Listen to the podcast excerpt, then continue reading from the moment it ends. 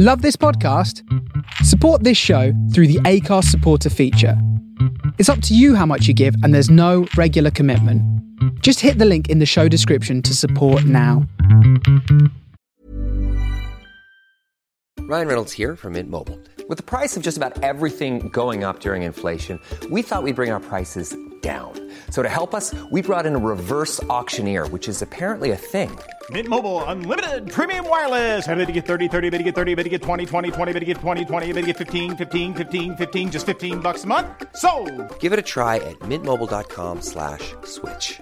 $45 upfront for three months plus taxes and fees. Promo rate for new customers for limited time. Unlimited more than 40 gigabytes per month. Slows. Full terms at mintmobile.com.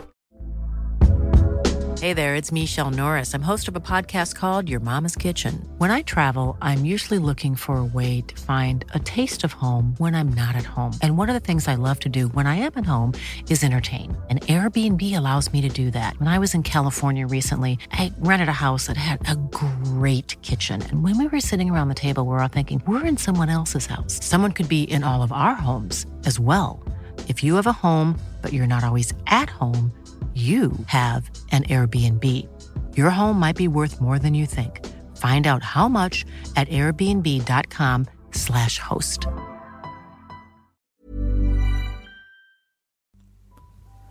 This is a story about a series of murders and disappearances that happened in the winter of 2000, previously on A New Winter. It wasn't just a bloody massacre of 20 to 30 people, all shot up and lying in pools of blood. It wasn't the fact that their guts were hanging out, that they'd all been brutally murdered. The real shock was that they were all me.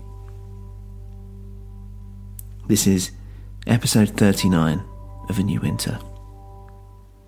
I started to hyperventilate and couldn't get out of there quick enough. I almost fell out of my chair trying to spin around.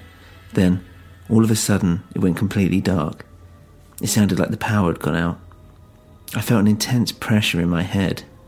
I couldn't move. The pain was so intense. Then it dissipated. I tried to see if I could make anything out in the dark, but it was useless. I might as well have just had my eyes closed. Then I felt someone pull my chair back. I jolted forward, and a hand kept me seated. Come on, let's go, I heard the voice say.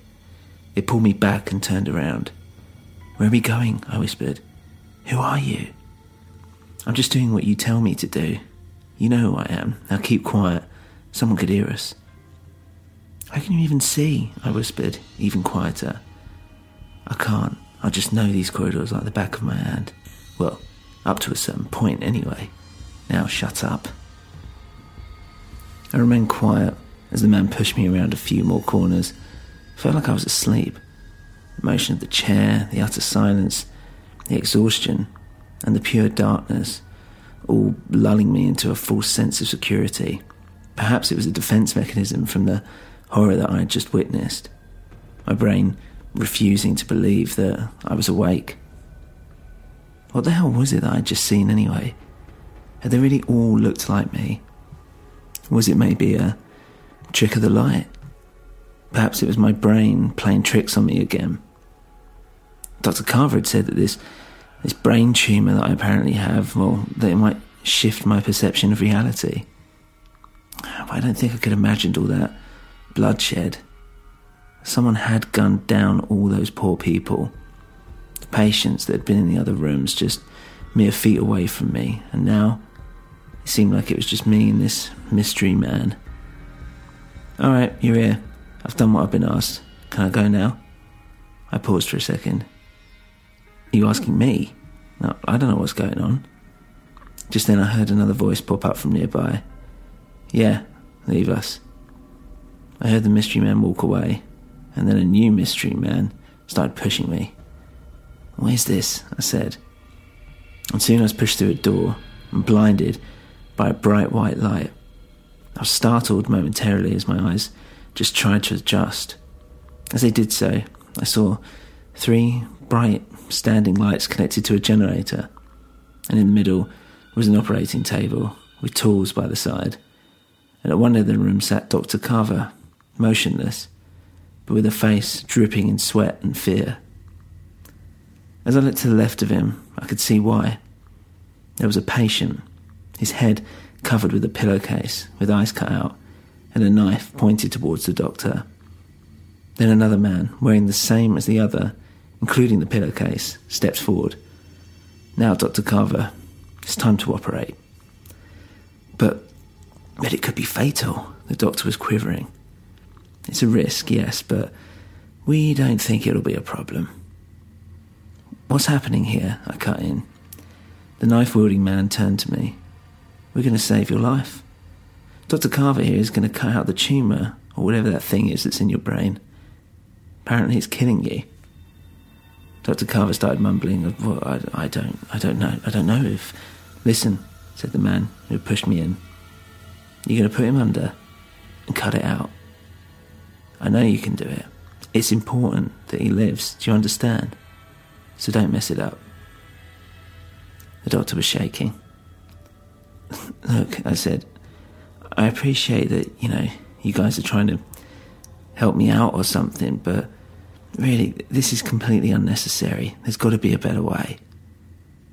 Look, it's necessary, I'm afraid, the hooded man said back. In fact, you don't realise how necessary it actually is. You'll be fine, don't worry. Just then the other man snuck up behind me and injected me in the arm with something. Before I knew it, I was asleep. After a while, I started to wake back up. I was groggy. My head was killing me. My eyesight was groggy as well, but, I could sit up. I placed a hand on my head and, I felt bandages. No wonder my head hurt. As I looked around, I saw blood smeared up against the wall. It looked like some kind of handprint or something. There was a pool of it near the door I came in. The instruments next to me were clearly used, dirty with blood and God knows what. Had I been fixed? Where exactly was everyone? I was so hungry and thirsty. Beside me was a plastic cup full of water, and I quickly downed it. That'd have to do for the moment. I swung my legs round and realised I could move them. I moved my toes, kicked my legs out, and they were perfectly fine. It's a miracle, I thought, and then slowly got off the operating table, and there I stood on my two legs. How'd this happen? And where's Dr. Carver? I followed the trail of blood, but the darkness had enveloped it beyond the room. I needed a torch or a lighter, just something. I looked at the generator. It was nearly empty. How long had I been out for? I touched the blood on the wall. It's dry, it's flaky. It hadn't happened recently. I searched the room and found, fortunately, a thin torch, which they must use for surgery or something, and I clicked it on. Luckily, it worked. I wandered out to the hallway and followed the blood.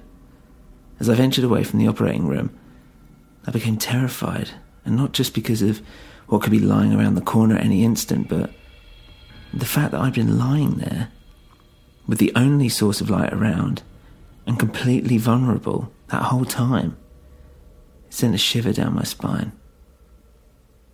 I kept walking and saw the blood lead into a nearby room. As I went in, I almost screamed in fright. I edged the door open even further, and all around this large room were a series of black, gooey sacks pulsating, thumping. There must have been about 50 of them. There's a huge mark painted on the back wall 237I, it said. How many rooms of these were there? In front of each sack was a little sign on the floor. It made up about six or seven random numbers and letters. I mean, at least to me, they were random.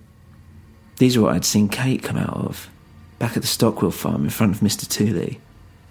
I looked into the nearest one and I could see nothing but black. And as I got nearer, it suddenly moved, making me drop my flashlight. And as I followed its beam, I saw Dr. Carver.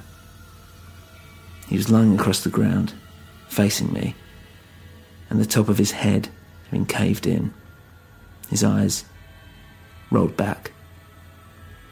It was a bloody mess. And it nearly made me vomit.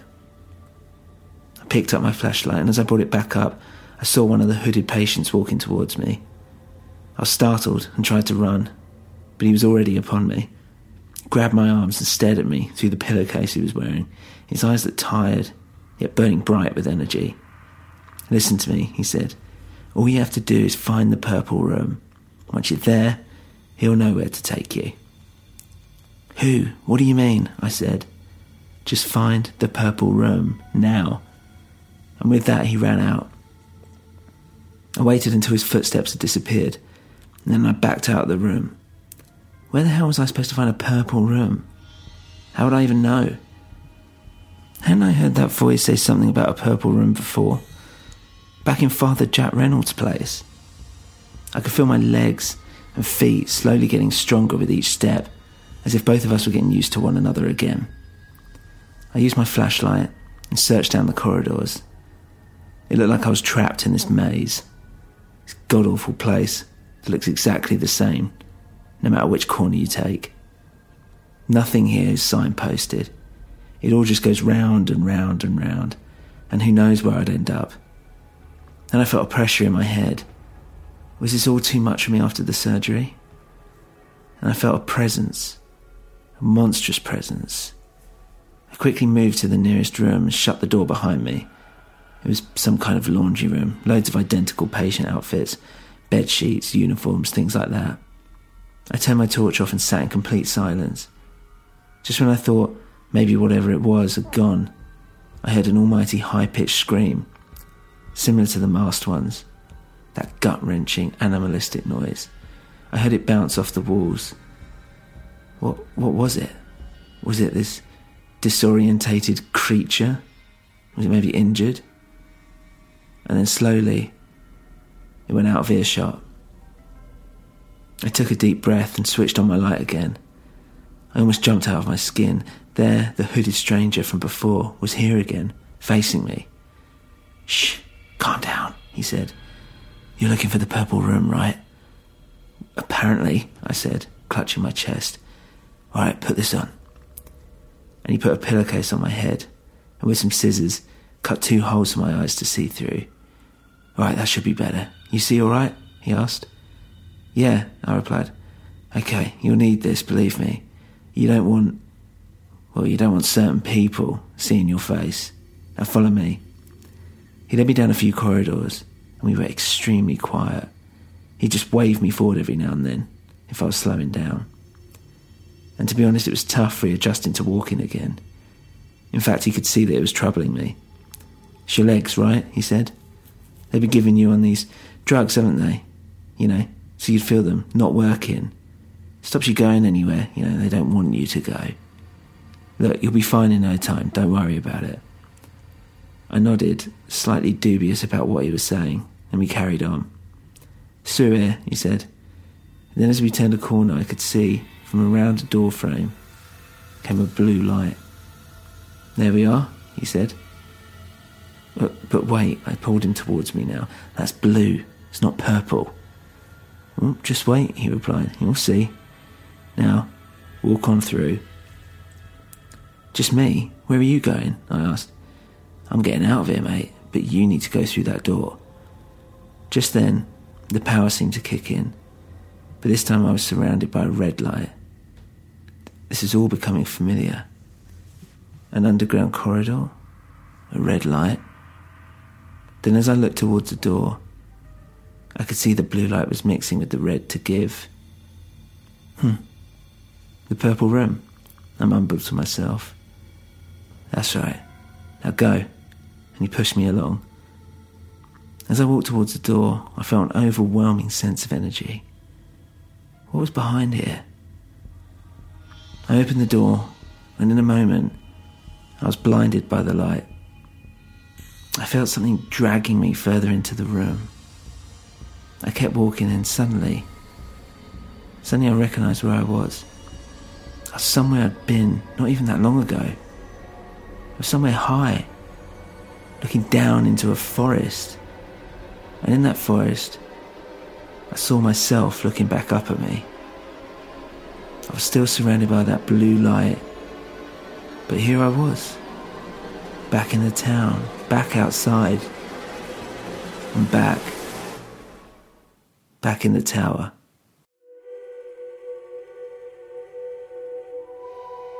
If you enjoy the show, please leave a review on your podcast platform of choice.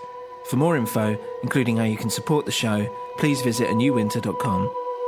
Thank you for listening to A New Winter.